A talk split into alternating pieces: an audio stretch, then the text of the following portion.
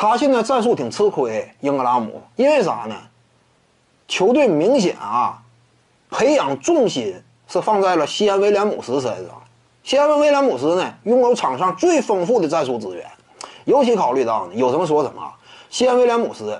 在篮下低位、攻坚这块展现出来的才华与能力啊，非常强悍的这样一种表现，确实值得期待嘛。而且呢，他在中远距离投射这块啊，也有明显的这样一种想要提升自己的主动性，再加上呢，就是领袖魅力。说白了，西安威廉姆斯往那一戳一站，就像大哥。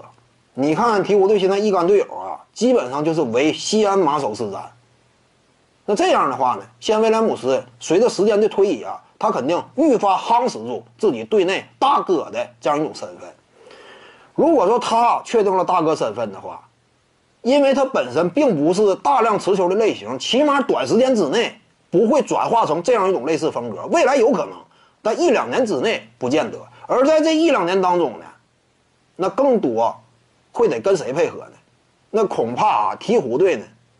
为什么之前留着这个霍勒迪，就是想让他给西安威廉姆斯打下手，让他给西安威廉姆斯的低位攻坚输送炮弹。而对于西安威廉姆斯来说呢，他更愿意把球放在谁手里？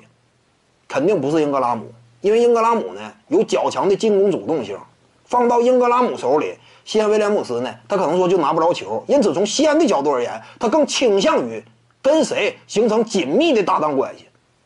更倾向于和霍勒迪。你这样一来的话，英格拉姆纵然天赋出众，对于那战术地位啊，别说是第一核心了，第二核心你都有点晃悠，因为那俩天然形成这样一种战术默契嘛。所以英格拉姆在鹈鹕的未来呢不是特别好混了。